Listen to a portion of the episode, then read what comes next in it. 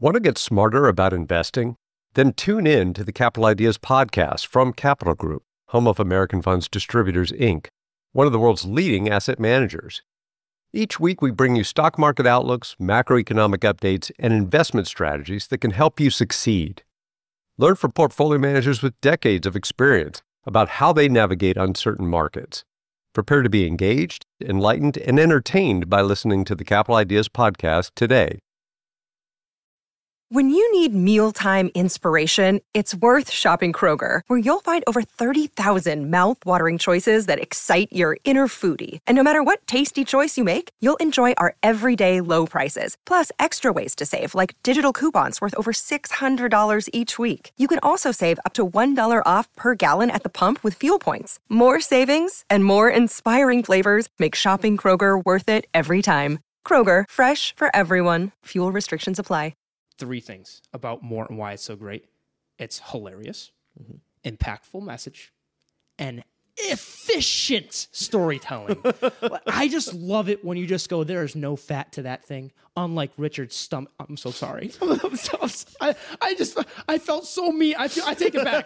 It's, it's on the internet forever. I just, it was so easy. I, I just, I'm sorry. I'll put him for you. He's going angry it's funny because it's true. No, no, no, no.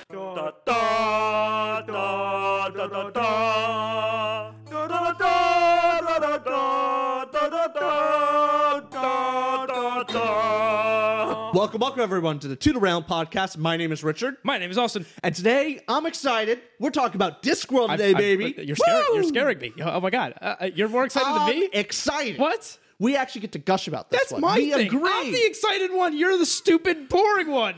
no, I'm the well calculated, I know. stoic one. You're the one. Get it right. You're the one that talks with actual authority, and people listen to you. I'm the one that just goes like, "Oh, he likes the thing," and that's See, it. That's the thing. People like the curmudgeon's opinion Yes. because when the curmudgeon actually likes something, it feels like, oh, that's Yeah. rare. It's nice.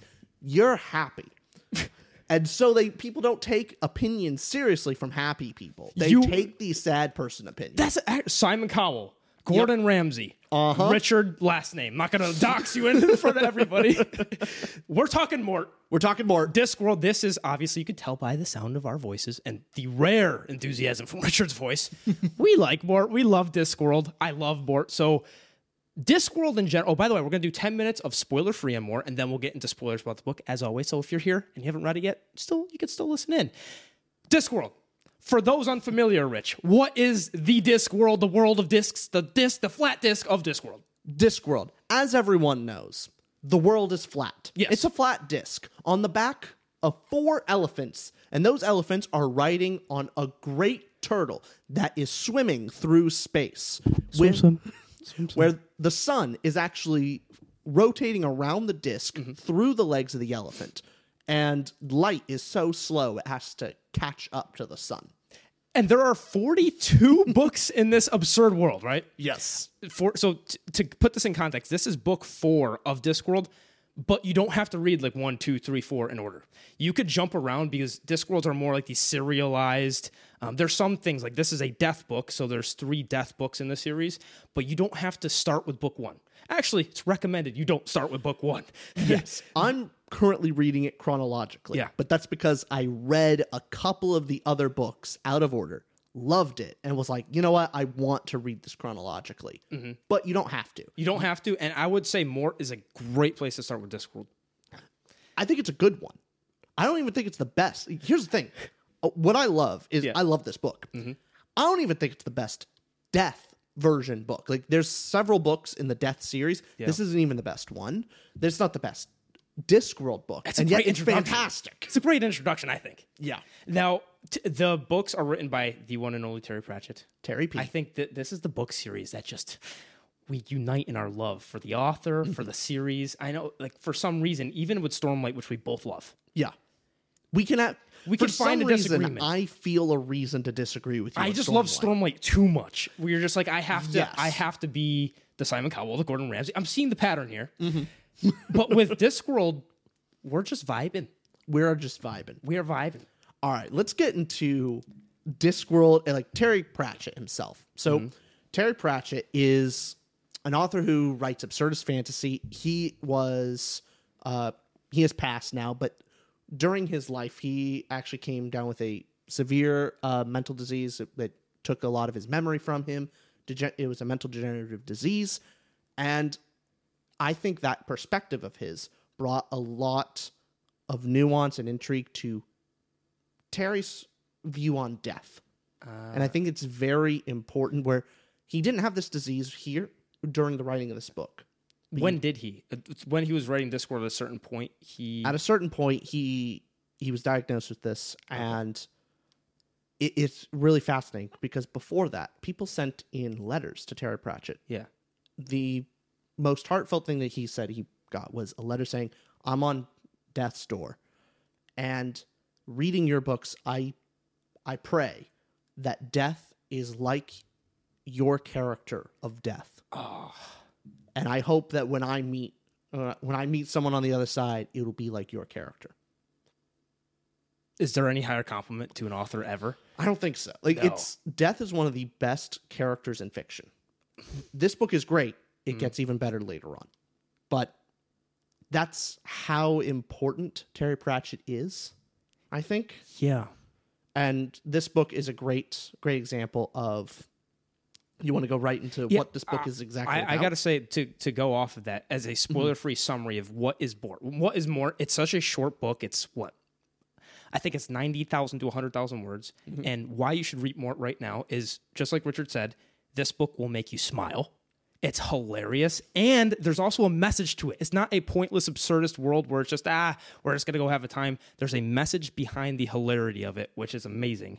And like we said, this is book four of Discworld, but you could start with this one if you have read no Discworld. So it's a great introduction. Mort's fantastic. I, I want to give you you your flavor if you want to add on to the little intro there of why I think Mort is a great intro. You've read other Discworld books. Would you say there's a better one to start with than Mort, or was Mort in that category of oh, this is also a good one to start with? it's in that category, but I wouldn't put it first. I would Okay. put small gods, guards, guards, or personally going postal. I'd put those higher in their intro to the Discworld. And that's mainly the, the main reason is with the exception of small gods, I think Ankh-Morpork is a vitally important part of what makes Discworld Discworld And that's in Mort. Yeah. barely. Okay. It's it's there, kind of. It's not really there. But point being, this whole series is about death. Like the most important parts is death and Ankh-Morpork, the city. Right. Mort. This book follows two characters. It follows Death and Mort, which Mort is the French word for. It's the short for mortal and death and so forth. Right. So it follows Death and Mort are the two primary characters. Where Death is this essential parody, but also not parody, just this fictionalized version of the representation and symbolism of death itself. Yeah. And Mort is a simpleton. Mort, here's a line from Mort. He often wonders why the sun only comes out during the day and not at night when the light would come in much more useful. That is Mort. So Mort, you have this this backwards way of thinking character who it has trouble. The, the introduction chapter. There's no chapters actually in Discworld, so I can't say that. The introduction to the book, the first couple pages, is Mort is having a tough time finding a job. So you know who he has with him? He has his dad, whose dad's trying to help him get a job at this job fair, and they get confronted by Death. Death himself, And the Grim Reaper. Death wants to go on a holiday, so he's looking to get an employee, an intern, to take over his work for a time. And well, look at that. There's, there's this Mort guy who he, he can get on board, and his dad uh, thinks like, oh, this is an Undertaker because he can't see the real death, but Mort sees death, and he now this he gets this new job with death, and we find out throughout the story, the arcs are following Mort becoming maybe more like death himself, and the Death Grim Reaper trying to become more human, and it's a story about what happens when those two characters change roles, and how does a simpleton act as the Grim Reaper? How does a simpleton take the job of a Grim Reaper, and what are the repercussions of that? Yeah. really fun book, and that's just a, that's the summary of the book. But personal feelings, Rich. Yeah. What do you think of Mort? there are I, I had actual out loud moments of like shock in this book and we'll talk about it later there's a certain scene to me that threw me and there's some narrative tricks where terry pratchett is such a unique writer where he mm-hmm. uses uh, unique writing tricks that not really any other author does. Does that, makes- probably sorry to interrupt that, but Yeah. I think that comes from wasn't he a newspaper reporter?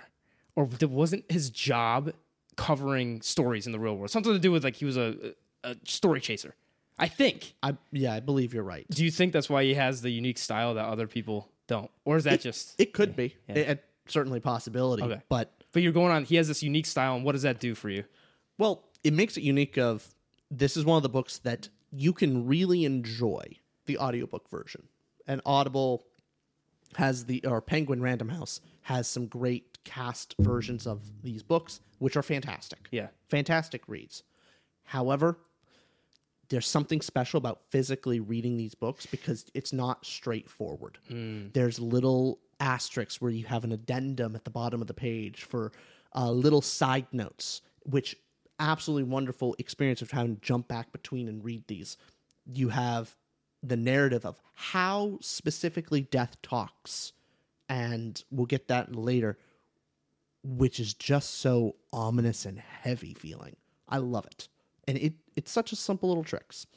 Anyway, I I've fallen in love with this book and I think this is the book that really propelled me through the rest of the series. If I could summarize th- three things about Mort and why it's so great, it's hilarious, mm-hmm. impactful message, and efficient storytelling.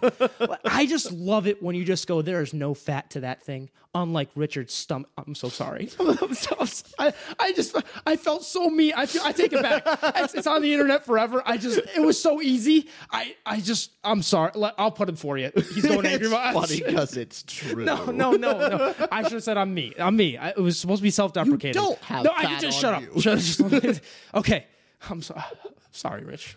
I just, I just know uh, off the pod you would have been like, "You stupid son of a." I'm getting destroyed after this. Okay, but it has a profound message of. I'll give you a little snippet here of Mm-hmm. why, what the profound message is of reality versus perception. And, And we'll- we'll get more into that. perception itself can make reality. Yeah, and a message about fate, and that's in this funny little book. I love that. Okay, so I, I, you mind telling me what Yeah. public opinion? th- People have heard what we think about. Okay. it. What is public opinion about? well, guess what, Rich? Just like we planned this, Goodreads has a hmm. 4.24. That's a fantastic score. For Goodreads, it is. For Goodreads. And also, this is the book club of the month we had for our Patreon. Hello, patrons. Thanks for reading this with us, where we discuss at the end of every month with our patrons. And this was well beloved by all of them. I think they all rated it in like the eight to nine range. Yeah. Around their eight to like 8.75, whatever range. Everybody had a great time. It was more of us just kind of gushing about the book, going, wasn't this funny? Wasn't that impactful? Wasn't that cool? And as we get onto this discussion, there's some cool snippets that you found out about the book as well. And So- if you guys are interested in joining us for a book club discussion, why yeah. don't you click that link down below for our Patreon where you join our Discord exclusive. Exclusive. Once a month, we talk about a book. We have a book club with all of you. It's a lot of fun. it wouldn't be a Two to Ramble video without a Patreon plug within the first 10 minutes. Listen, There's no way that we will cancel ourselves for a bad ad read. That's why we got to give it. Displate, we're fired. We're, we're out of here. We do our best, but you know what? Sometimes uh, they don't like it. Our best is never good enough. That's the problem. never is. What did you rate Mort out of 10, Rich? What's your official spoiler free Richard Ramble rating? The official Richard Rambler rating is a nine, a seven, a seven point nine five. Hold your horses. that was a miscommunication. Sorry, I had butterflies for a second. I went, oh, he gave something a nine for the first time in his life. There are other Discworld books that I say would be the nine, like Small Gods. Yeah, actually, Small Gods for me is well, well, well above a nine. I gotta say, I'm I know we feel similarly about this book. Mm-hmm. My spoiler free rating, Austin Ramble rating, which doesn't have the alliteration, eight point nine out of ten. fantastic score. Fantastic. And I'm not getting honestly. No, no. I'm looking at this like even though that I'm objective and right in all things. of course I want you to be more right. I'm fine. you're root, you're rooting for the higher score. I'm rooting for you. I'm Yep. rooting for your higher score. I don't want to rate it lower than that. So Yeah. I'm happy for you to convince me to raise the score. Okay, okay, I, I will try to do that. I'll try my best because I this is a great book. I like Small Gods better. I do just be a small god. Oh, they're they're just great. They're just great. Want to get into spoilers because we gotta we gotta do. I think so. Okay, spoiler warning for everybody. If you have not read Mort, this is your warning. But hey, still listening if you don't care about spoilers. I guess right. I guess. Okay, category time. Yep. What did you rate emotional impact out of I gave emotional impact an 8.5 out of 10. Excellent. I get 8.75. We're very close. What what was some of the big emotional moments of this book for you? So, obviously, we're going to have a lot of talk about why things are funny and Yeah. just how his prose is incredible and the story itself. But the first thing I, I want to talk an emotional impact. I like to first do the message. Like, Okay. what was what was the point of the book, and did it get that point across? And I think the message of the story is perfectly set on page ninety nine, depending on the version you have. But this is this is the wizard Cutwell was saying this to Mort. Mm-hmm. Okay, and Cutwell says, Let's suppose you went out of here and prowled around the palace. One of the guards would probably see you and he'd think you were a thief and he'd fire his crossbow. I mean, in his reality, you'd be a thief. It wouldn't actually be true, but you'd be just as dead as if it was. Belief is powerful stuff. I'm a wizard. We know these things. Look here.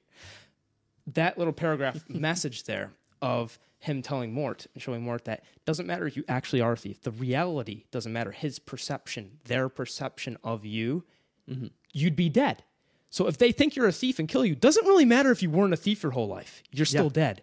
So that message surrounding of and when we get into the plot of this book of reality splitting and what is actually true and what isn't, it's just a message, a a really profound message, and every element in the story surrounds that message of reality versus perception. Oh yeah, I mean it goes beyond to what actually is the afterlife, where death explains how the afterlife is actually whatever someone believed when they were alive. So if someone believes in reincarnation, then when they die, they're reincarnated. If someone believes in a certain type of heaven and heaven and hell, that is what they that's what they get. That Yeah. so it is all so the afterlife for the souls in this world is what they perceive. Yeah, it's their not perception. not real, but like, hey, if I think I could be reincarnated, thing is- you do. it is real. It becomes Their real because of your perception-. Their yeah. perception becomes real. Yeah.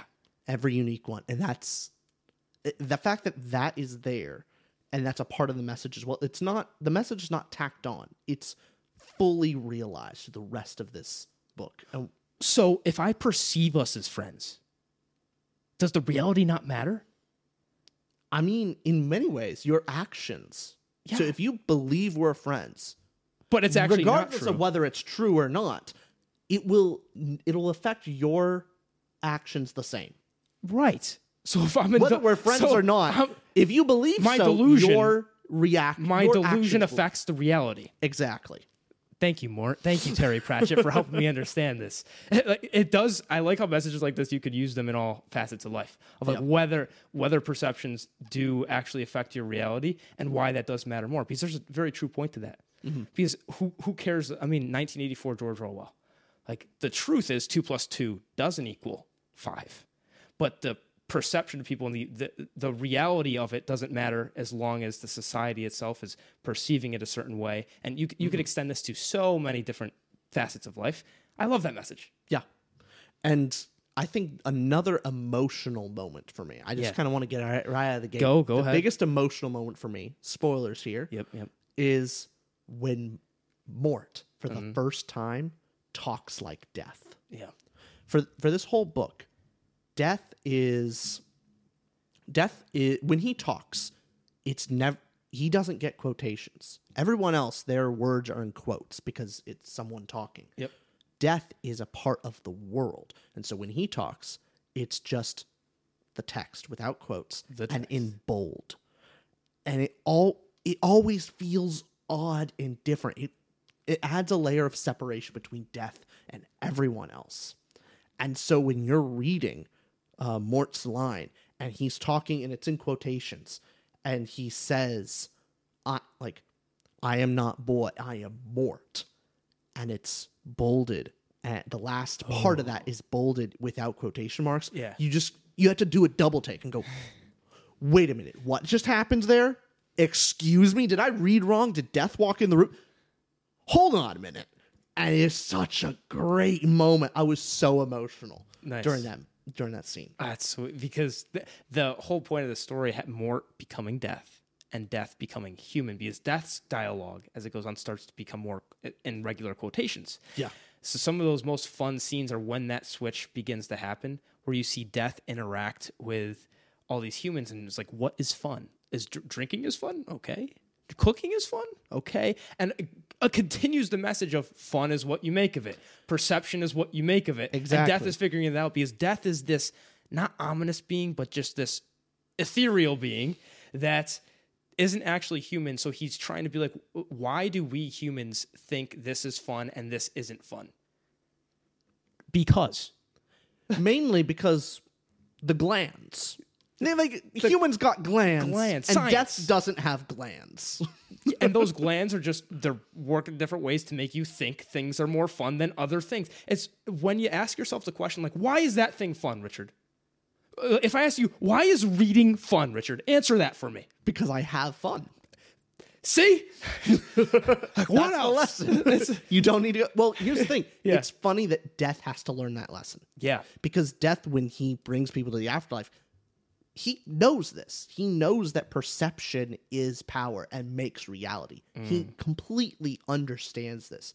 And yet, when he's trying to understand humans, he is trying to analyze of like exactly why is this fun because he doesn't particularly feel it and he doesn't real he doesn't have the perception he can't perceive things the same way humans do and so he's trying to look at a more objective realm and it's very strange because he should know this message but he just doesn't feel it that you illustrating that as well. I just think it's neat how when we initially talk about Mort, which this whole book's just funny.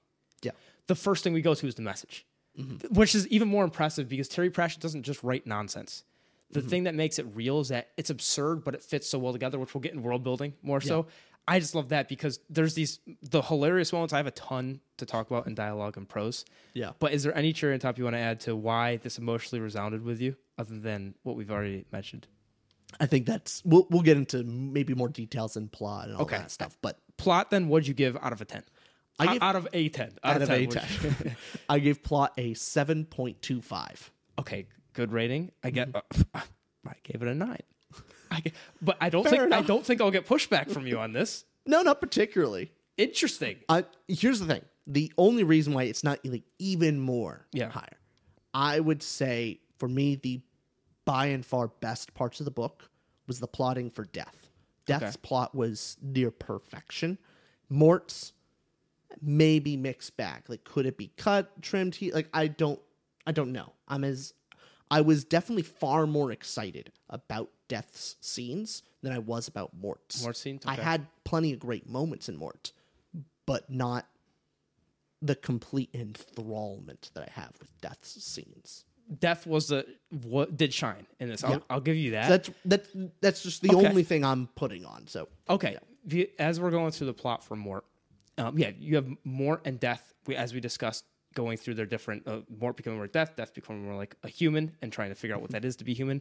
But the story starts off, Act One, intro is Mort is trying to get a job. His father's trying to help him. He's a simpleton, can't get any other job. Death comes, the catalyst is boom. Hey, guess what, Mort? You're working with Death from now on. Death needs a little vacation. what happens after Death invites Mort to his world? So we've got Mort. He is in the world of death. He's he sees Ysabell, who is Death's daughter, and Albert, Death's manservant, who comes out to be a big wizard who's very powerful. Whatever, right? So Death takes Mort to his domain here, and Mort later accompanies Death as he travels to collect the soul of the king of Sto Lat. I love the names he has in this world. Sto Lat, what a name! It's S T O space L A T. Isn't it nice? Sto Lat. Stolat. Simple. I- I don't know why I like it. I do. It's simple. And this king is about to be assassinated by this scheming duke. Like it reminds me of you, you little schemer, Richard. So after Mort tries to prevent the assassination, Death tells him like, "Hey, deaths are pre- predetermined. You can't just stop fate itself." if you're going to take this job as a Grim Reaper Mort, you got to take this seriously, he says to the simpleton who doesn't take things, things seriously. So you can't interfere with with fate. And Death is like, good, I got that across. I can now go on a vacation. uh, but so later on, Death now assigns Mort to collect the soul of Princess, Princess Keli. And Princess Keli's was already seen in this earlier scene because she's the daughter of that king that was just murdered. Mm-hmm. And Mort now goes back, and of course, because what Discworld does great, and what what Discworld really does well, and Terry Pratchett does well, is he paradizes fantasy. Mm-hmm. But to paradize fantasy itself, like Rich, I know you agree with me on this. He's not making fun of it in a rude way. He's not making fun of fantasy in a disrespectful way. You know he loves it so much because in order to create a parody of something, you have to be a true expert in the genre itself and in storytelling itself. Yeah, I mean, there's two types of there's two ways to make fun of something. It's from a place of hate or from a place of love. And often, I would say 99% of the time, the joke coming from a place of love is typically funnier because when you come from a place of love, you deeply understand something. And when you deeply understand something, the joke lands better. So you love me? I don't think I tell that great of jokes about you. you're, you're so right. When when you are actually oh, here, here's a great example. Mm-hmm. You are only able to create a great parody of something if you deeply understand it, like someone like Quentin Tarantino. Or Quentin, Tar- Quentin Tarantino creating Pulp Fiction. The reason why that storytelling is kind of so weird and janky, the storytelling, the the plot happens in different orders. The dialogue was never seen before, where people talked about McDonald's in a car. The mm-hmm. reason that worked is Quentin Tarantino's an expert storyteller. So he's able to get that across of like, hey, I know storytelling so well, I can break the rules and it's entertaining because you have to know the rules in order to break the rules. yeah, That sort of I completely. Yeah. It comes across that all of the jokes that Terry Pratchett has for the fantasy genre Yeah. comes from place of love because he deeply loves fantasy. and, and in this scene, Princess Keli is like that damsel in distress, a love story of like, oh, I'm supposed to love the princess, and it leads to a great plot because of the way he navigates this. So go, going forward from that scene, Mort saves Princess Keli. This this wasn't supposed to happen. Death just told Mort that you can't mess with fate and reality itself. So Keli lives, but shortly after the assassin's death, people begin to act as if something had happened without knowing why. There was just this there's these weird scenes where people are questioning themselves going like what's what's going on and reality seems to be a little strange right now. Um, some people are making funeral preparations and they don't know why. It's just really confusing because Mort screwed up. So what happens is Keli, Princess Keli, finds out that the world no longer acknowledges her existence for some reason. She's like, "What? What, is happening?" And right the now?" world itself is trying to self correct. it's trying to self-correct because these two realities have been created. One where Princess Keli died, the one where Mort didn't intervene, and another reality where Mort did intervene and Princess Keli's alive and the assassin's dead. Yeah. Would you consider is this is this the first ever MCU multiverse? Uh, what, what would you consider these two realities? Well, a multiverse typically means like they are separate things and maybe they cross over. In this, it's more two realities existing at the exact same time Okay, and the conflict that comes from that. It's more of like Yeah. a Schrodinger's cat type of deal. right. She's both alive and dead. But after that, After that, well, simultaneously, while this is going on, Well, we so- have death. yeah, we have death scenes, but before we have all the death scenes there, Princess Keli is going like, "What- "What is going on right now? Why does no one acknowledge my existence?" So she goes to the wizard Cutwell, who had that message from earlier I said, that said the message of the story to Mort about perception versus reality. So she goes to Cutwell, who is able to see her because wizards are able to see things like death. Wizard mm-hmm. in in the world building of Discworld. Wizards can see death and they get a right to be visited by death himself once wizards die. That's just part of the world building, right? So um, she employs Princess Keli, who is dead to some people, employs Cutwell to be like, hey, make my existence clear to the public, fix this. And meanwhile, Mort figures out that his actions have created this alternate reality where Keli lives. So he's he discovers this, um, but he he also understands it's being overridden by the reality which he didn't intervene. So the the realities are sort of merging there. And so while consulting Cutwell, um, Mort goes to consult Cutwell as well. He sees a picture of un- the Unseen University, and the Unseen University is where wizards such as Cutwell are working and they're doing their wizardry stuff. Is that the best way to explain it? For Yep. uh, you're the better Discworld knowledger over there. The How- Unseen University is the the wizard school that is at the heart of Ankh-Morpork, Pork, where all magic things are discovered, uh, you know, investigated, and where they're kind of farting off. and when he goes to this, he sees a picture of the Unseen University's founder, who looks very similar to Albert, the manservant of death. And come to find out, the founder of the Unseen University from th- thousands of years ago is Albert. Yeah. So we have Mort and Ysabell, who, by the way, throughout all this, one of the funniest plot lines as well is Ysabell is madly in love and trying to seduce Mort, and Mort just does not acknowledge it or realize it the whole time. Like she's got, I don't know, this one scene where she's on the bed and got candles over there, and Mort walks in. She's like, "Hello, Mort," and Mort's like, "Mort." And, and one of the patterns we'll get into when we talk about characters is what Mort's reactions are. But sti- sticky on plot, won't get ahead of myself. So Mort and Ysabell they travel to the library in Death's Domain, which a cool world building feature is that it has these biographies of everyone who has ever lived. So they go and they investigate Albert's book, his biography. And the way this magic works with with the books is you are also reading what's happening in the current moment. Uh, help me explain that for people who might not have read the book. You get what I mean, Rich? The book is, if you go to the most current page, it is actively being written. Yeah, by what's Magically, happening. yes. So this amazing scene where Terry Pratchett has this way with prose to make it super unique, but also a unique plot element he does is Mort and Ysabell find Albert's book and are reading that Albert is below the ladder they climbed up and uh, they they climbed up a ladder to get to Albert's book and they're reading that Albert right now is on the bottom of the ladder thinking about kicking the ladder over.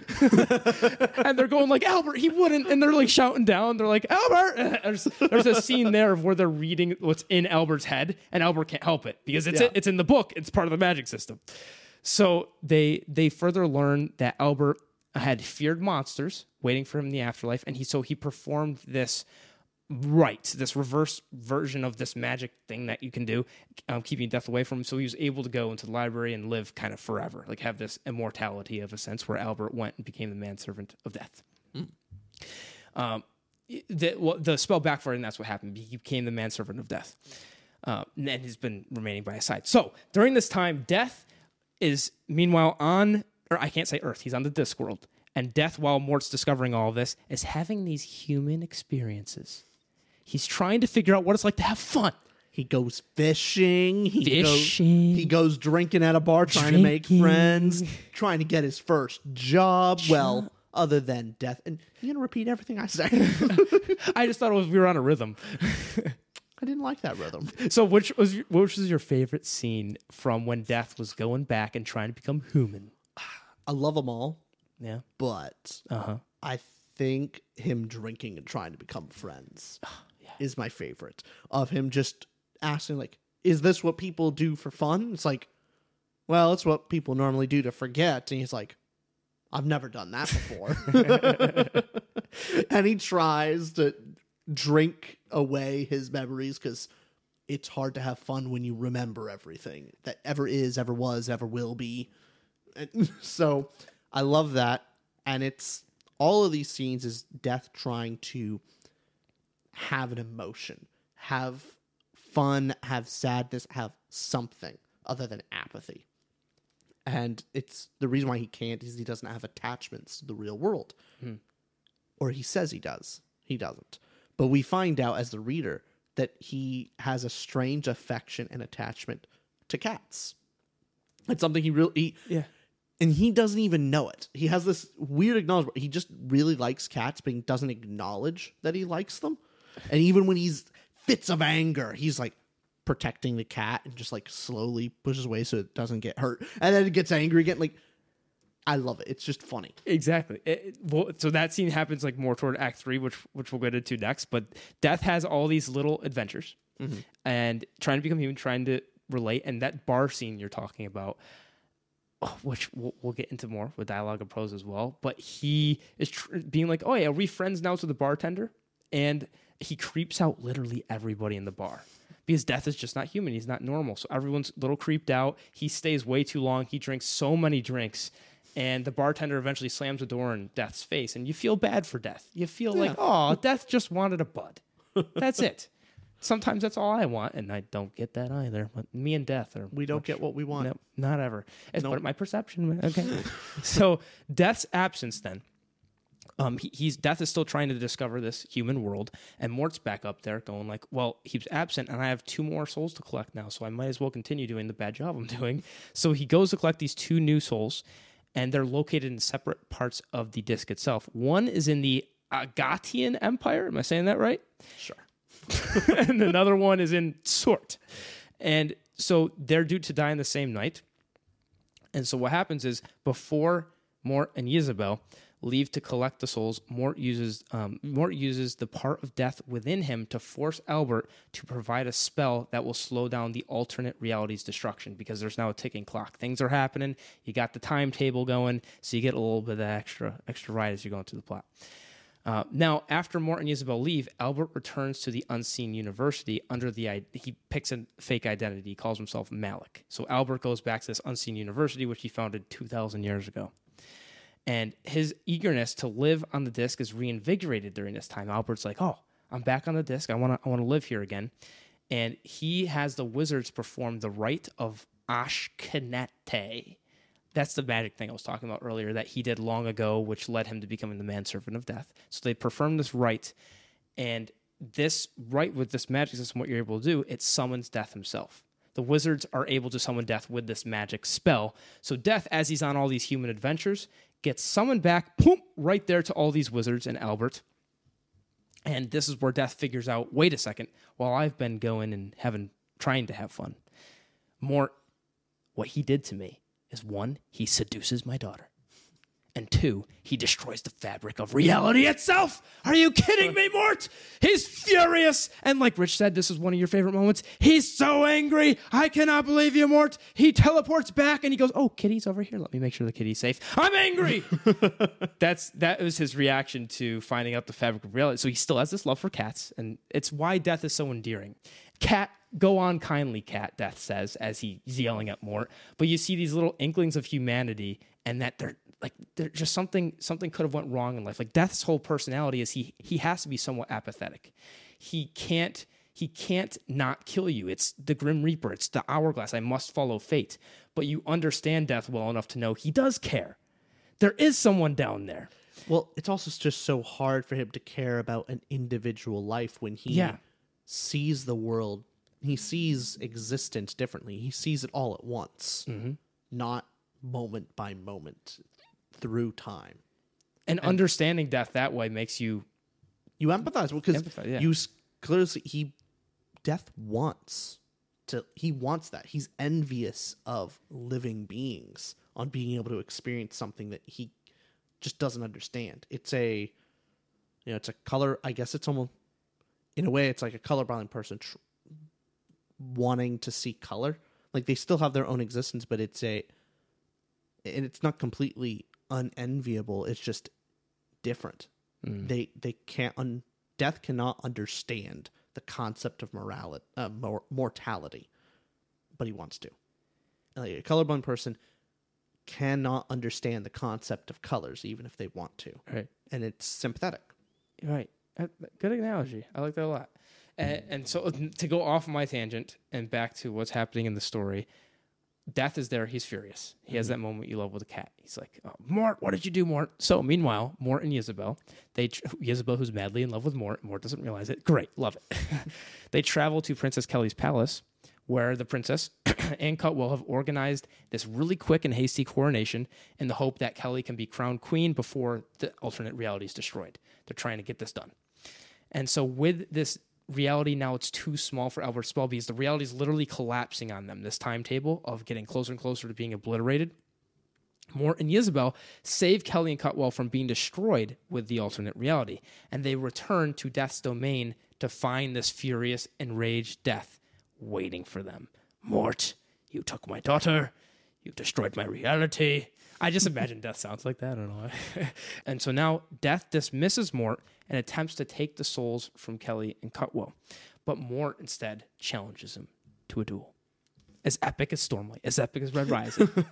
it's duel time. Can Terry Pratchett pull the duel off? Well, and I love how the duel, in many ways, is not for the sake of others. It's just that Mort is so tired of everyone calling him boy or someone else and not you calling him by his name. Yeah, yeah. He's like, you know what? If I'm gonna die, you're gonna You're, I'm gonna die with you calling me by my goddamn name. These one of his character traits just been this whole time. Everyone, no one acknowledges Mort. yeah, So everyone calls him boy. which I find fun. So that that is a joke, Hmm. but also it makes him in many ways similar to Death. One of Death's Yes. abilities or powers is that people don't notice him, and they have to focus really hard to see him and acknowledge his presence, and that's what he does naturally. In many more in this, it's kind of similar. Pe- people are can't remember his name and tr- kind of have a hard time acknowledging Mort's existence, which in many ways makes him similar to Death. Right. I, On the opposite end of the spectrum, because death is ethereal and Mort is a no name. Who cares about Mort? Yeah. Like just like you, a stranger on the side of the street that you wouldn't give two glances. It's just a simpleton. Mm-hmm. But they have opposite reasons for it. But it, it's a similarity. It's fun to s- it's fun to see. Uh, the duel itself that happens between Death and Mort is so cool. Yeah, It's so well written, and it happens in the area where all these hourglasses are in people's lives, because people's lives are in these hourglasses where it's time to death to come claim the lives on the Discworld. So while they're fighting, they're accidentally destroying hourglasses and breaking them apart. So what actually happens in the Discworld is some people are like falling off hills or getting cardiac arrest, dying of a heart attack because this happened up in Death's domain. So they're they're all dying here, and I think the Duke is one of those that dies in the actual Yeah. the, the the Duke who assassinated Princess Keli's dad way back when this all started is one of those that dies of a heart attack because the hourglass shatters. So the the duel ends, and could could you remind me as well that the very end of the duel was De- Death One wins the duel, but despite he doesn't kill Mort. yeah. He has a moment of he learns a lesson of he has empathy, he has an attachment, and it's mostly through his daughter. He sees how much his daughter cares about Mort, mm. and through that he decides to spare Mort. And just as Mort's time is running out, the the last few grains of sand through his hourglass, Death flips it over. Yeah. and let's uh let Mort have a bit more time left on it, you know, left alive. Yeah. mainly for his daughter's sake, but it proves that death already has a type of attachment. It may not be the same as mortals, but he does. He does have empathy, and it's he disproves his own set rule of destiny being fixed, and that you know sometimes it's a little fudgeable. It's the I like it because it's more of a statement of there are some things that you have no control over. And acknowledging that that sometimes there's nothing you can do. But thinking that way, cutting out all possibility of change that everything is set in stone is also wrong because sometimes a situation that you may think is impossible maybe there's a little chance that maybe it's not and that is important to live it, it- it's vastly important to have that perspective Right. and i love that death kind of teaches that to us and also to himself That's great. Yeah, it's you. You really resonate with Death's side of the story mm-hmm. as, as the story went on. So, your plot wise, you look at Death's message yeah as really compelling. Did you get something as compelling from Mort's side and Mort's message? I see it a lot more in the reflection of deaths Okay. So I like the little love triangle story with uh you know, yes, but I like a lot of the stuff with Mort. But I love the deaths part. That that's the only difference. Okay. So like you could replace scenes w- with Mort. Like if Terry Pratchett wrote the love story a different way, I wouldn't notice. I, I don't care as much. Like it, it- I'm sure it would also be good. Death's scenes seem perfect. There's nothing I would change, nothing I would want changed. I want it forever. Just how it is. And so, how the story ended, I also I love a good parallel structure. I love using the tools you already learned in the story to end a book.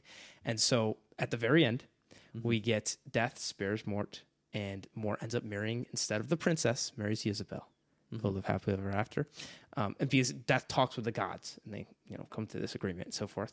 But I love how the book ends specifically with reading um, Mort's book the Yeah. book that uh, everyone has their own biographies. We already learned this from when Albert, when we were reading Albert as he was trying to destroy the ladder on the bottom. It's writing as you're going.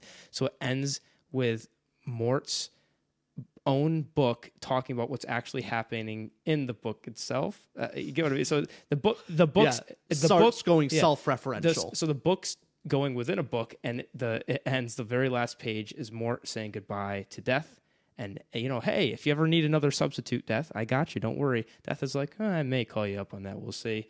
And Mort says goodbye, and Death says, I prefer au revoir. I can't speak French. Hmm. Au, au, au revoir. I'm just gonna let you have that one. I'm, I'm not even gonna try. Can you can you help me? Au revoir. Au revoir. Au revoir's right. No, it isn't. Okay. But he says goodbye in French, and I love a good little click at the end. The reason he says it in French is more. When you visit Arizona, time is measured in moments, not minutes.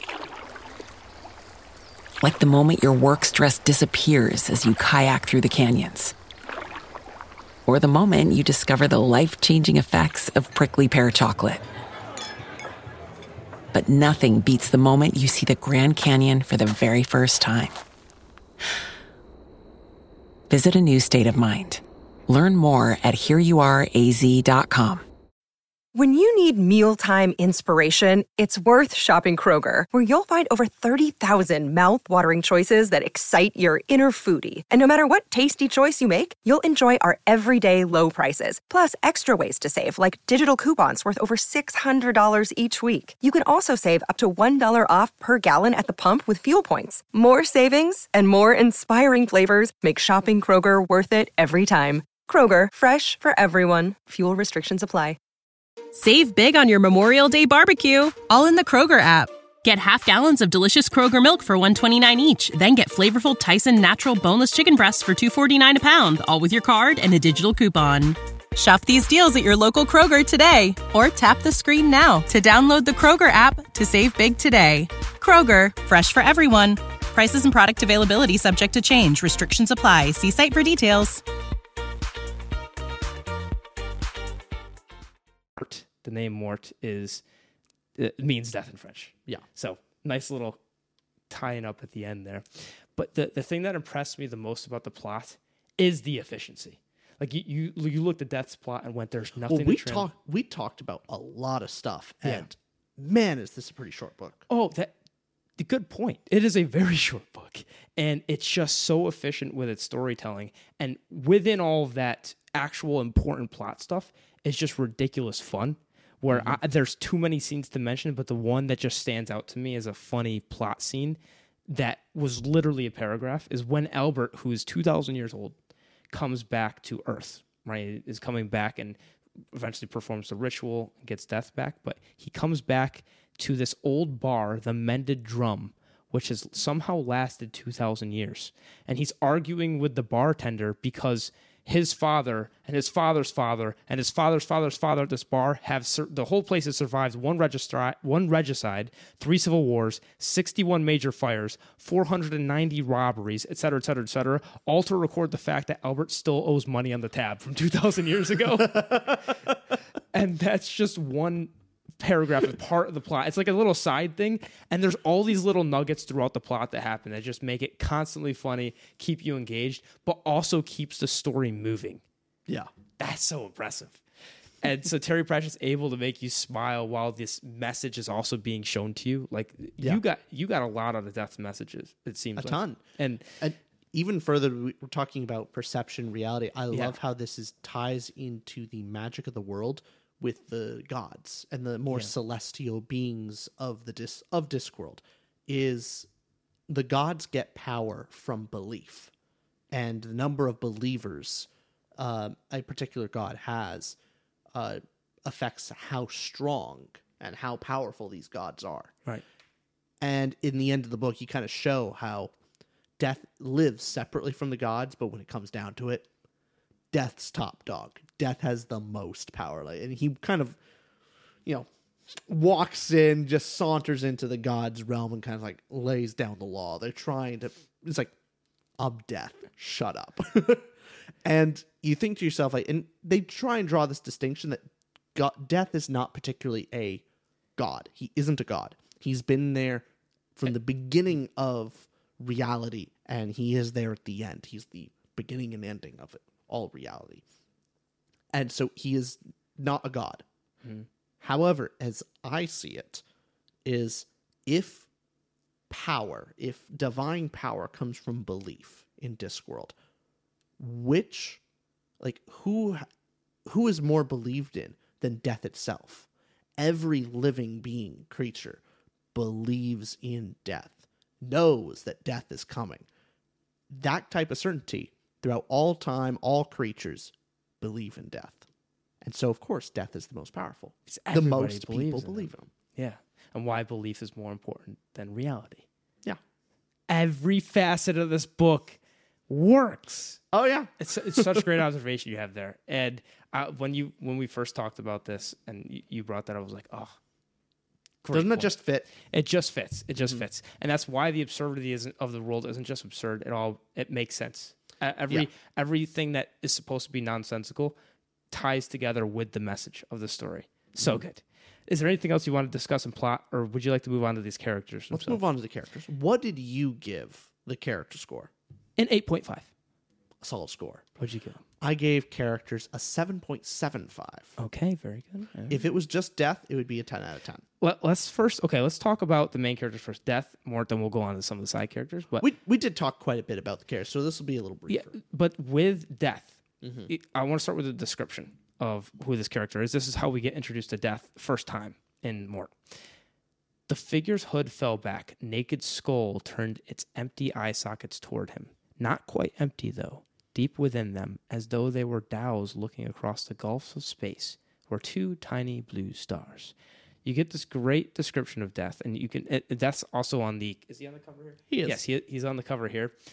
Great visual, and uh, we we talked about death a lot. But what sums up the character perfectly is that scene where he pushes the cat away, a little bit like this. But talking about death so much, is there any nuance you want to add on top of what you mentioned on death as a character and his meaning here? Because of death's separation from mortals, it gives us a better insight of what makes us truly mortal because we take it for granted what makes us human and what makes us little fleshy creatures. But death trying to find it is a more we can appreciate the little things that make us who we are. Yeah. And so that that is the that is the fun part of because death is envious and is jealous of what we uh, take for granted. Yeah. I love it. And, since we talked about death too much, I, I will I will add on to that. But let's go to Mort briefly because I think we we really underplayed Mort. Sure. Where again, the, the description of Mort is so great. It's he was tall, red haired, and freckled, with the sort of body that seemed to be only marginally under its owner's control and appeared to have been built out of knees. Built out of knees. It It just works. I, I would never think of that description. That sounds like nonsense on paper. And then like I get it. I completely understand what he means. you see a person that's you know on the skinnier side, but the knees are just they jut out, and he's kind of bones, like- lanky, and it's just the way he moves. All the joints are pronounced and Yeah. just kind of yeah, weird and bony. It makes sense. Yeah, So- completely. and it makes sense that Mort's a weird, bony guy. Yeah. and the backwards way of thinking we mentioned before, where the, this is literally page four of the book, where it says Mort wonders why the sun only comes out during the day and not during the night would be more useful. Like, yeah, okay, I get his frame of thinking. I get it completely. it's just stupid. It's just stupid. And that that part of his character where nobody pays attention to him, people call him boy. Death calls him boy. At one point, I think the narration calls him it. and so Mort is just seen as just overlooked and con- he's always looked down on, and everyone's condescending toward him. And so he has this moment of every time somebody calls him boy, he will respond with like Mort, and then that's. He'll so like Mort, he said automatically, or Mort, he said frustratingly, or Mort, it's Mort, but he'll never go further than that. It's just a very simpleton of like, my name's Mort. Why I why I love that aspect of his character, not only at the end where he faces in the duel with death, of you think this he's completely naive. You think he's just this uh, pushover character, but he does have a sense of backbone his knees, his joints have got some bones to him, you know? He's he, he might get pushed over a lot, but he does have a sense of of self-identity. He does have a sense of maybe not pride, but just self-respect. Because this person like him, you could see how, you know, he's dumb and he's a backwards way of thinking. Like um, think very little of himself. No, he's not like me. He doesn't think that low of himself. More as his character. Just, I look up to. Like imagine that my, the character I look up to is Morton. uh, but it, it says something about it makes him so easy to root for. Where a worse author could have just written this character as like the complete pushover, the complete ridiculousness. But it adds an element of rootability of yeah, Mort that is your name. Let's go, Queen. Like what do they say nowadays? Slay. Yeah, try and try and appeal to the fellow youth. Uh, the fellow youths. All right. So- youths. so that that's why I really liked Mort's character going into this. And uh, not to give spoilers, this is not spoilers for Small Gods, but he very much reminds me of Brutha in some ways from Small Gods. Now, Brutha, the character in Small Gods, they're not the same character, but they're definitely the more. Uh, what's the word I'm looking for? Is it naive, naive to ex- a sense, but it's not a complete detriment. Their naivety is both one of their pros, but also flaws to their character. They're in many ways they're kind of opposites. Where Brutha has his thinking is pure memorization and he doesn't have any original thoughts until of course, you know, story.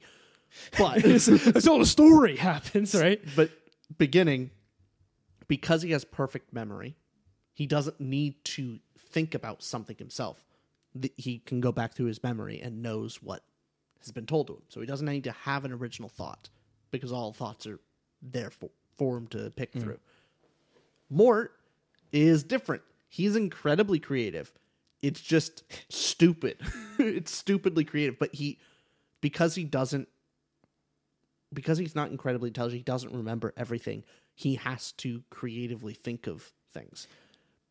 Knowledge, a, a lack of knowledge, is necessary for you to creatively think. Mm-hmm. And so that's how he can have that little self sense of discovery. Yeah, you, you're right. They are different, but these the similar personality between the two of them, where Brutha being more memory and intelligent in that way, and Mort being more creative, they're so I guess stuck in their ways and before they have their character arc that they come across as um, very uh, abnormal, and maybe that abnormal abnormality. Ab- Abnormal. Abnor ah, ah! You had trouble too trying to show me up with the words. That abnormality in their in their character. Abnormality. that's it. Yeah There you go. abnormality. So they're so abnormal because their way of thinking is so uh, would it be uh, what what's the word i'm looking for then instead of abnormality what what gives what do you think do you am i off base here on they have a very similar presence on the page when i'm reading them is it is naive the right word they they have a pre- they are overlooked. They're both characters that everyone Ah, else it. looks down on. yeah not for just different reasons. yeah. I, I mean, similar reasons. They both think they think odd, yeah and they everyone kind of sees them as completely stupid. And Yeah. they both have something to offer. Everyone looks down on them. They learn to respect them in some way. it's that trope that we read in Save the Cat, one of the genres of mm-hmm. this. Save the Cat is a story about like how to write a story, storytelling structures. It was that protagonist, the overlooked protagonist. Mm-hmm. Though not your typical hero, not your Kaladin, Darrow, Percy Jackson, etc. That becomes the hero and like you know has their character arc. This is the person that nobody thinks about, and no, they shouldn't affect the story, but they really do. Yeah. Yeah, you're you're totally spot on with that. Um, anything with Mort? Want to touch some of the side characters and then get on? To, okay. Let's go on to some of the side characters. I, I want to bring up Ysabell immediately because he- I, I really liked how she was the epitome of that parody of the enemies to lovers trope. Uh, she so I think he was really pushing in on that. Hey, they should, you know, this this is the greatest scene I think between the two of them is the fight back and forth between Ysabell and Mort, where this is the line from Ysabell. She says, I wouldn't marry you if you were the last man on the disc, she said sweetly. Mort was hurt by this, it was one thing to not want to marry someone, but for them not to want to marry you, you know, so that sort. and so they proceed to have this back and forth where you know they make fun of each other's looks. Uh, like her eyes look like eggs, your legs look off. Mort, you're simple-minded, and they have these insults uh, insults to the point where Ysabell even says something about his legs, makes a comment, and Mort's like, "Oh, what's that mean?" And she goes, "Oh, it means your legs are bandy." And Mort's like, "Ah." you know, good one. so, and it ends with them just being like, good. Obviously, we wouldn't be good together. Right, of course. And it's just that big flag of this is every enemy's the lovers trope, right? Where Yeah. th- they're supposed to push back against each other ridiculously, and it's a joke on romance and so forth. Uh, and again, the scene where she's trying to seduce him so clearly and Mort being oblivious to this, just he doesn't think that way. But each character here seems to be there for that parody reason. Her, Princess Keli, um, Cut, Cutwell is just your wizard archetype character. And then we also have to mention Binky, the horse. Anything else with characters that you want to analyze? Nah, I think we should move Okay. on to dialogue. My favorite part. Yes. The dialogue of prose, what did you rate it out of 10, Rich? I initially gave it an 8 out of 10. Initially. I kind of want to raise it Yeah. to a 9.25. Okay, because I so is 9.25 your official rating? I'm going That- to officially change it. What's that to bring your overall rating to? 9.25. Well, no, for your total scores now 8.2. 8.2. That's a big difference. That's a big difference because I gave Dialogue of Prose a 9.75. Yeah. It's pretty flawless. it's I don't even want to mention my complaint because I'm stupid and I don't deserve to utter the word. So I'll just talk about the love for it. The first thing we have to mention is you you said how he has all these unique ways of using writing tools and these quirks that other people don't do. One of them being the asterisks at the bottom, uh, and uh, how that works is just when you're reading a line, there's an asterisk at the end of the sentence. You go down, and it expands upon this one little portion of text about, um, oh, one day there was a uh, people didn't like how kings decided everything, so they created a government where there was a Plutarch of like one person who could decide everything, and it's called the one person democracy. These ridiculous tangents about that expand on the world and have these fun. and it works because it's it's a complete aside and i guess you don't technically need to read it to continue on with the story but it's a the visual break of you moving away from the sentence or the paragraph to go down below to read this little excerpt that's always just a little factoid about the world that just makes the world love it and then basically adds on to the joke that was told in the story is perfect. Why would like another author would just try and fit that fact inside some line of dialogue or fit it into an explanation that like where it would feel awkward and in this way it just feels fun. Yeah. I love it. it, it- it's amazing and he has these tools like the asterisk he has the other tool you mentioned where death's dialog mm-hmm. and how it's, it looks different it's more this bold in text and so he has this presence on the page All it literally is just bold text without quotation marks. right because death death is the world and it who knew? Like just having bold text in there completely like, makes death feel so alien and large and oppressive. I love it. It's so good. I do not love the way you looked at me when you said that. That yes you- you're totally right. And th- there's these other small things that terry pratchett does where here's one of my favorite uh, and instead of saying the F word, he uses dashes in mm-hmm. in in more where th- this is from the book. It goes, "Well, dash dash dash me," he said, "a dash dash dash wizard. I dash dash dashing wizards. I dash dash dash wizards. You shouldn't." And then the other person replies, "You shouldn't dash dash dash dash them." Then muttered one of his henchmen, effortlessly pronouncing a row of dashes. so you know you're reading the dashes, going, "Oh, he's just you know he's muting it out he's like, muting out the F word, and then the character acknowledges that. Why were you saying dashes out loud? That was one of the scenes we didn't even mention because there's so many fun scenes here where Mort is getting picked on by these henchmen, and the, these this kind of it build. It's again a parody of the bullying trope of you know these guys come up to you, give me your money, and I, I, okay, okay, I'm about to go through a bunch of lines, if you don't mind, that are just shoot them off. hilarious to me. Uh, where okay, here's some funny ones.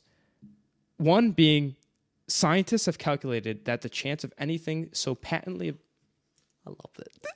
I love it. Go, go. It's my, one of my favorite lines. Okay, okay.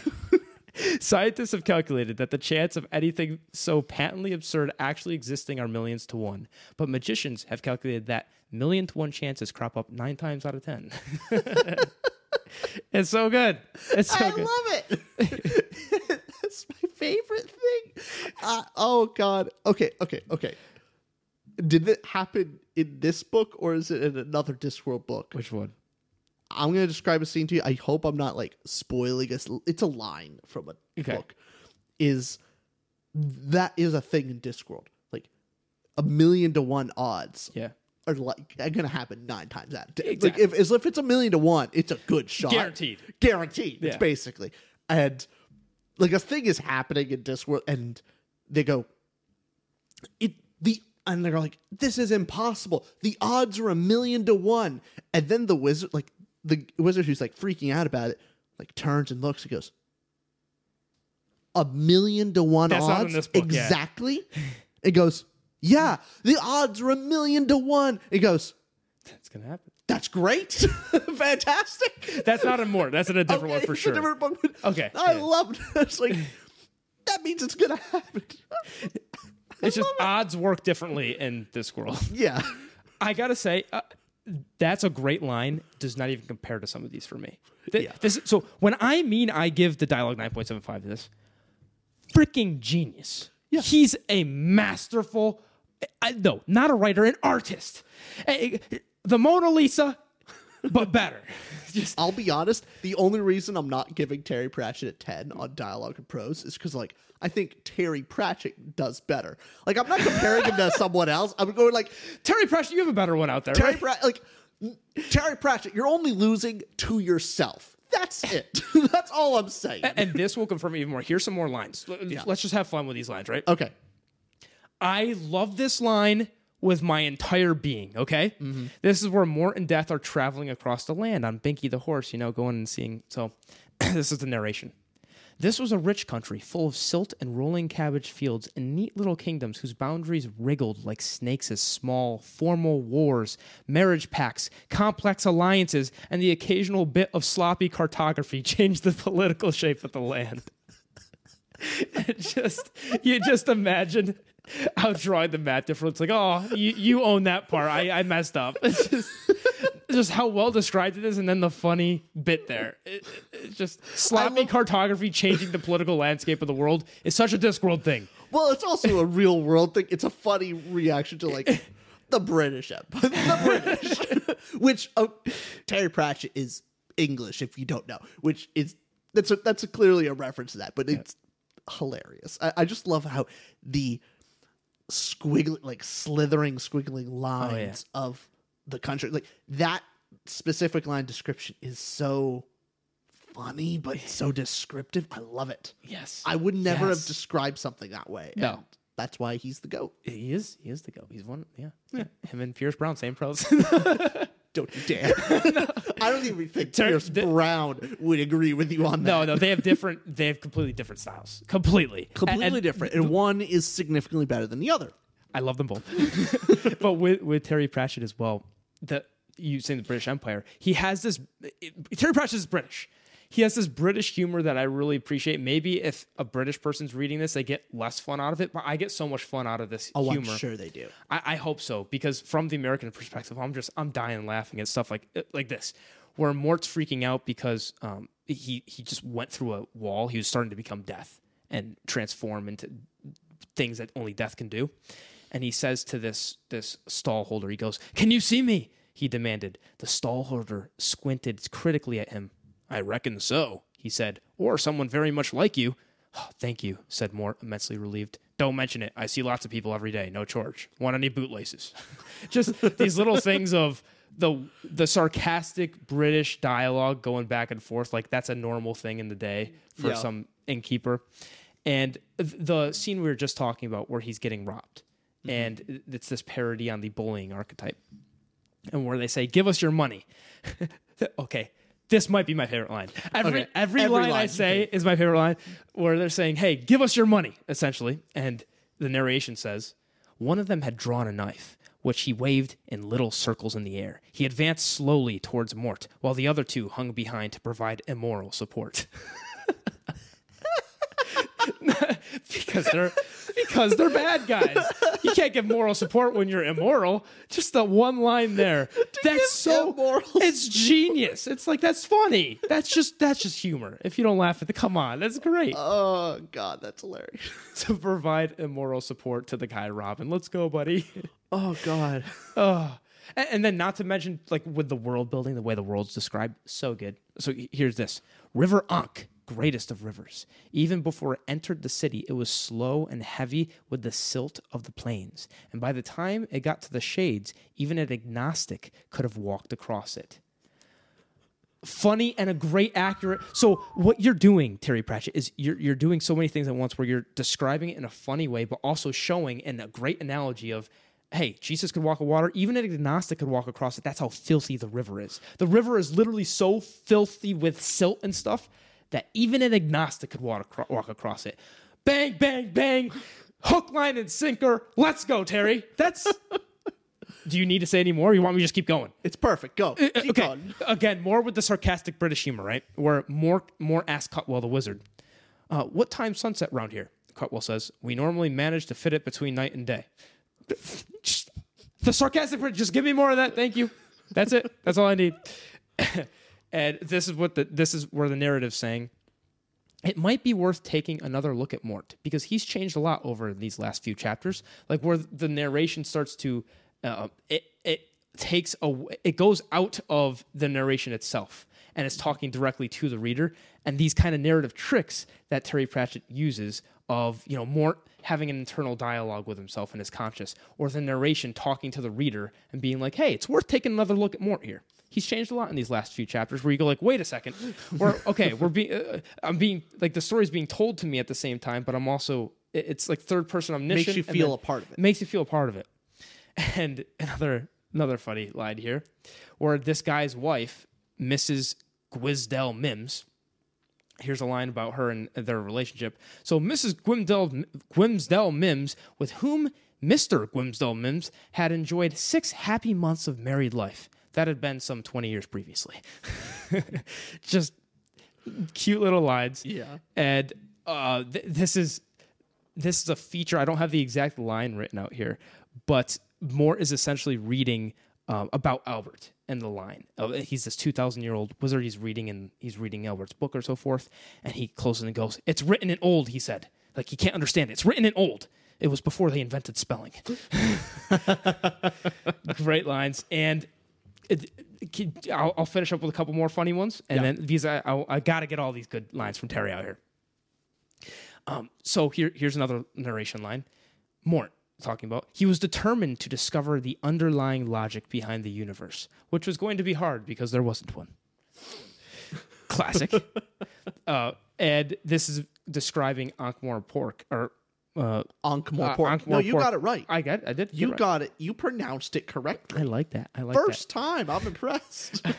And th- this was in a. I forget where this was in some sort of scene, but it goes. He'd been wrong. There was a light at the end of the tunnel, and it was a flamethrower. Uh, and th- this year's not a funny line, but it's just so well described. I have to mention this.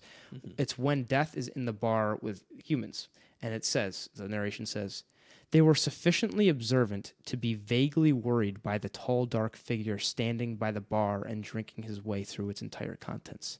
Lonely, dedicated drinkers always generate a mental field which ensures complete privacy, but this particular one was radiating a kind of fatalistic gloom that was slowly emptying the bar. This didn't worry the barman because the lonely figure was engaged in a very expensive experiment. It- like, yes? yeah. What else to say there? You're never going to write anything that good. No, never. you understand? I, do you understand? I look at like I look at children's books and go, "That's already tough enough to match." Yeah. Terry's just, come on. And uh, another quick line: Wizards consider appearances are very important so are disappearances. He vanished. ah, da, da, da, da. Lovely lines. Yeah. What else is there to say other than Terry has a way with words and describing? See that that scene with death. That very simply put, it, it puts you in the world of how everybody else is uncomfortable. The presence that death gives perfectly gets you in the world. Well, not so. That scene with death, I think, is a good example of what perfect writing is and what it is, what it's supposed to do. That that whole scene and couple lines with death, what does it do? One, it gives an accurate description of death himself. It gives a perfect description and a visual description of where the scene is taking place. It also gives you more insight into the world and how the world sees death, the the world building aspect of it. It also carries forward the plot. Why is death there? What is he doing? It's an expensive experiment. You go through the you have more insight into character on how people are thinking, what what death is thinking. It does everything. And also is a very fun scene. And it, it literally goes through all five of our categories and pushes them forward in some way. it's incredible. Everything. Yeah. That is master. That is a master wordsmith. And you only give it a 925. I give it 975. What you gonna do about it? I'm just saying, Terry does it better sometimes. oh, oh yeah, he, no, I- he is incredible. That's the only thing. I the only reason is I'm like, I know Terry has tens. this is not his best work. It's the best out of everyone. But Terry himself is in another league. So I have to give room for more Terry. for more Terry. Got That's you. it. Got you. between everyone else, like if no one else existed, like if this was absent, like this is the only Terry Pratchett book, 10. 10 compared to everyone else. But compared to Terry, only a 925. That's it. Just a meager 925. A meager 925. I, I can't say enough. Uh, like, what else do you want to say about his prose other than he does exactly that? He pushes so many things forward in each sentence. The word efficiency. We've we've gone on to talk about this simple book, but This from a simpleton prob- character, and we are talking so much about it because he packs a punch in Yeah. every scene that gives you so much to talk about. This is probably one of our more longer review videos. And this is one of also one of the shortest books we've reviewed. Yeah, it is Think very about that. short. Yeah. That's pretty amazing. It is. Yeah. This is this reminds me of a Piranesi type where Piranesi's not a comedy or anything. No. But it's so efficient and it packs a punch where there's so much to talk about. Mm-hmm. Um, and your similar stories. Where whereas nothing bad about the story, but you know, All Systems Red by Martha Wells. Really fun and great story. Love it. Solid. I, I think I gave it like an eight, eight something like that. Great. Uh, but you know, pretty easy to talk about. there's a couple there's like a layer beneath Yep. than what the story's saying, which is fun to talk about. And that, that by the way, that's what it intends to do. Exactly. It's not like it's going for more of what Mort's doing or what another story's doing. Terry has m- meant it, Terry's an onion. It- like it's a like you peel back and there's so many layers underneath that you can talk about, which Yeah. is just every time you read it, you find something new. man, we're, we're, we're bonding. We're Yep. bonding. Want to get into the last category? Yep. All right, this is the world building slash magic system. What'd you rate it hmm. out of 10? I gave it an 8.25 out of 10. I give it an 8.5. We're right there. The only reason I'm not giving it a 10 out of 10 Yeah. is because Terry Pratchett does it better. Terry Pratchett is in a league. It's if I'm comparing this to everyone else, 10 out of 10. But I have to compare Terry to Terry.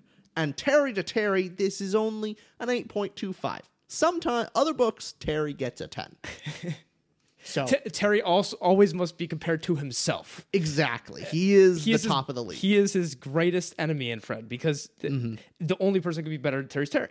exactly. Okay, I, understand you. There has to be room to grow for Terry himself. Now, the, there's a lot to say with the world. Mm-hmm. I think the most important thing that Discworld does beyond the specific, we could talk about the disc, we could talk about death, and we already kind of mentioned a lot of that. But this is important for all stories: is tone. What does the world provide to you tonally? Like, of course, I have to mention this once per video, but Red Rising, you know, Red Rising, the tone of Red Rising is there. The tone of Stormlight is there. I will even compare it to the Stormlight, the Red Risings, all those I've read. The tone for Terry Pratchett is the most the for what intends to do is the most clear and perfect of any story. It really is, where Yeah. the tone is supposed to be whimsy, absurd, fun, to the extent that even in this world where people are dying, like for example, in this very story, there's this evil guy, this malicious duke who's trying to assassinate the princess, and there's these malicious people, there's these henchmen. There, there are bad people in this world, but even with the evil that lurks around, the whimsy still prevails. The tone is still there, and that is done one with how it's written, and two the world that's created, and that you're able to immerse yourself in. You always not only know what to expect. So w- great stories do the three things we've talked about this before: promise, progress, payoff. You are constantly promised a tone, and you are constantly paid off with with the tone that you expect to get yourself into. And so even when there's an impactful message of we're talking about perception versus reality, fate, all this stuff, all this bullshit, which is amazing shit. it's suppo- it's supposed to be nonsensical, which makes it sensical. It, it- that's it's so cool because we're talking about a silly story that is whimsy, but it's able to have these quote unquote serious moments. But those serious moments and serious messages and evil people are still with the undertone of you're having fun and hilarity ensues. Mm-hmm. That is a masterful. Yeah. It not only tone, but I think what Terry Pratchett expertly does, which so many other authors, maybe if they don't fail at it, they fall short of the mark, is internal consistency. Oh yes. Discworld is tonally and internally consistent. The logic makes sense in its nonsense. One, it's harder to do.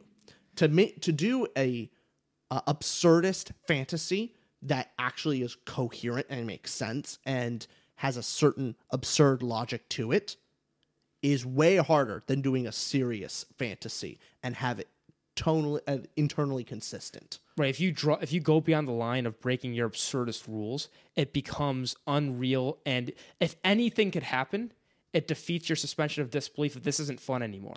Yeah. Well, Discworld breaks the rules by making different rules around. Like, here's your box of fantasy rules. Great circle, Rich. Yeah. Great circle. Audio only listeners are getting a great Yeah. visual. Yeah. yeah look at that circle. breaks it Yeah. and makes it a little larger, but the rules are still there. So, like, while you're inside the Discworld rules, you feel like you're hovering around. You're going, oh man, this is absurd. This is crazy because you're going past the rules that you're used to. Those rules are broken, but you're still within Discworld's rules. And that is still consistent. So that way you still care. You still actually care about the characters and the world because it feels real. a great small example of this because we could talk let's talk about the larger things as well with what Wart does of death of the mm-hmm. disc of all this stuff a small paragraph example of, is the reannual plants where there there are reannual plants this is what Mort and his family do they distill grapes from reannual plants what are reannual plants well reannual plants are you sow the seed this year and the crop grows last year. Okay. Now, Mort's family specializes in the grapes, which obviously makes wine. So these are very well sought after by um, fortune tellers, of course. So the only problem is that when you drink this kind of wine that's distilled from reannual, uh, reannual grapes, is you get the hangover the morning before you drink. So you have to drink a lot to get over the hangover from the reannual grapes. It's just, it- it's, it both is nonsense, but also creates this fabric of rules that you've said this many times before. Of Discworld has a way of going. If if someone else just said, "Hey, this could happen in Discworld," this let me toss an absurd thing like a flying bunny. You go, no, that like a flying bunny doesn't make sense in Discworld. That's that doesn't that doesn't add to the uh, the presence you're looking for. Where as we this whole thing, if there's one thing to take away from Discworld, is that everything works together and weaves together. The world works with the plot. The plot works with the characters. The characters work with the dialogue. Everything combines. Where ah. That's a Discworld line. That's a Discworld world building tactic right there. You can't just have a flying Toyota in the sky. Doesn't make sense in Discworld. Yeah. So it's not like your tans your your tangents usually go on where modern art has no rules. Discworld has rules. Discworld does have rules. It just makes new ones. It breaks the old and makes new. And that's wonderful. It is, and, and in this specifically, we get a lot more with Death and Death's world, how he treats victims of. Uh, I shouldn't even call them victims. They're not Passengers. passengers. Exactly. Passengers on the road from life to death. and some of them get reincarnated again because it propels the message of the story about perception and belief over reality. It all intertwines together. It's why this is so satisfying. And you get the consistency as well with in Death's world, you have these libraries of people's biographies and how words have meaning. And the more words there are, the more intensity and the more pain you have while reading them with wizards and so forth. Everything intertwines. Um, you have the disc itself. You want to discuss the disc in this world? the fact that okay, it's just a Discworld, a flat Earth. That's Yeah. what it is. But then you go beyond that of it's on the back of four elephants riding on the back of a turtle flying through space. And then all the little details of explorers that just kind of fall off the edge. And all the further details of how this would even work are explored and have this fun little sense like where is Death's world? Well, Death's world in this context is kind of hovering around the disc. It's not it's a little separate, but it's the God's realm is here, the death is here. It, it all makes sense. It does. It, it I, I love it. It- it- This makes more sense than Red Rising's world. Here we go. No, like, and I'm not even picking on Red. Any any fantasy sci-fi I know, world, I know. they're cool. They're interesting. They they can make sense. They're not as coherent as Discworld. Nothing. Lord of the Rings maybe comes close, but you know what? I'd say Discworld's more consistent with itself. I get you. I get. Hey, I'm not going to disagree with you on Discworld is super coherent. And Discworld creates this. You're able to suspend your disbelief for things that wouldn't make sense in this disbelieving world. Like Yeah. the, it, it, the nonsense makes sense. It's like a paradox, but it works. Mm-hmm. And, and there's these. There's these. We can go into several elements, but I here's a specific. Right. Okay. Uh, there's the listeners. The religion, the listeners who only stay alive because the gods are like, I'm curious what they can hear. Like the the gods could just smite them to death if they wanted to, but they're like, hmm, I do want to hear what the listeners who are trying to figure out what the first word that God said when He created the universe was. Yeah. Just uh, okay. uh, th- there's these little nuggets throughout the entire book. I can't mention them all. We can't mention them all. But the ever-present thing we can talk about is the tone of the story, the consistency, the coherency you're talking about is all wonderful. Oh God. It just makes you feel cozy when you pick up a Discworld book and you just know what you're going to get. There's nothing better in reading than that. There's almost. I I hate to say it this way, but there's almost never complete surprise from Discworld. Bec- and I mean that in the right way of my expectations are never subverted.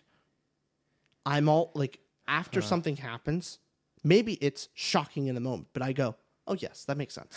It- it- I'm like More I shouldn't like be that. surprised. Exactly. I'm like, of course. I I never have that moment of like, I never could have saw this coming. I go, I should have seen this coming. Which is very different. When you, it's what I don't like about some storytelling where they do this shocking thing and it's just That's all it has is the shock value. it's all it is, and then you go, you could tell someone wrote that, and it isn't real. It isn't what would actually happen in the story that's being told. Where this one, it just feels like, oh, of course, that's what would happen in the story. right. That's the world building. I think we should probably review more Discworld books if we want to stay better friends. Because you know, when we talk about our other books, Wheel of Time, there's a little tension. Here's the thing: Red Rising, there's a little tension. Do we need? So, do you want a long-lasting friendship? And if you No. do, I No, the answer's no. if we want this to last long, we got to pace ourselves because we got 42 Discworld books. yeah. And then once those are done, that's it. No, our there's- friendship's gone after that. We could just reread them. Nope. So we have a timeline. We have an hourglass yep. on our friendship. Is when we are done with all 42 Discworld books on That's this it. channel. The channel ends, our friendship ends, and the world ends. Yep. You guys all have a time limit. So this this is going to be a countdown as we're working through Discworld and as we start getting closer and closer to book number 42, you'll know that that's where the end is coming. And you know what we're going to do as I'm holding the stuffed animal that fell? You know what we're going to do exactly? I think we should start now with Discworld going 1 to 42. Mm-hmm. We did, I think 13 is Small Gods, 4 is Mort. we should now start going in order and we could show the channel viewers like when the channel is going to end is the closer we get to that 42 number. That'd be kind of fun. Like that is a ticking time bomb. And Yeah. if we don't want the channel then we just stop at 41, but it's always there. It's At the- always there. It's if we ever want to review last, the Oh. last review on our channel it, book 42 will be this- book 42. and by then we've moved on to something else. Yeah. And you know what? We created a new reality because we believed in something greater.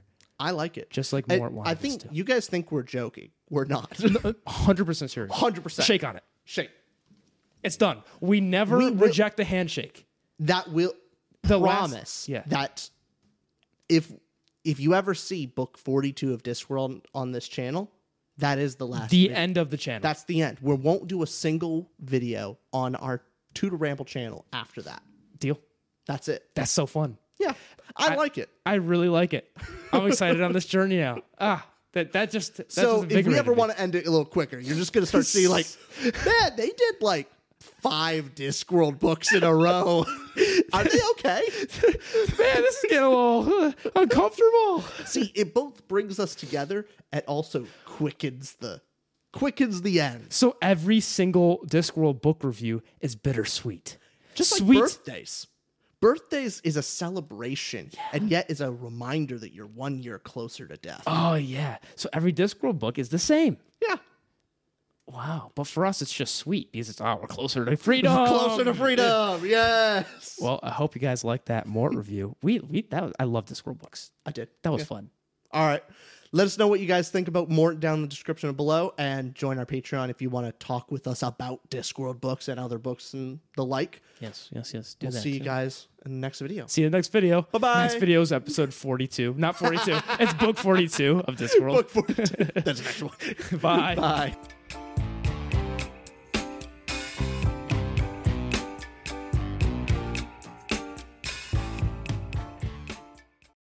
When you need mealtime inspiration, it's worth shopping Kroger, where you'll find over 30,000 mouthwatering choices that excite your inner foodie. And no matter what tasty choice you make, you'll enjoy our everyday low prices, plus extra ways to save, like digital coupons worth over $600 each week. You can also save up to $1 off per gallon at the pump with fuel points. More savings and more inspiring flavors make shopping Kroger worth it every time. Kroger, fresh for everyone. Fuel restrictions apply.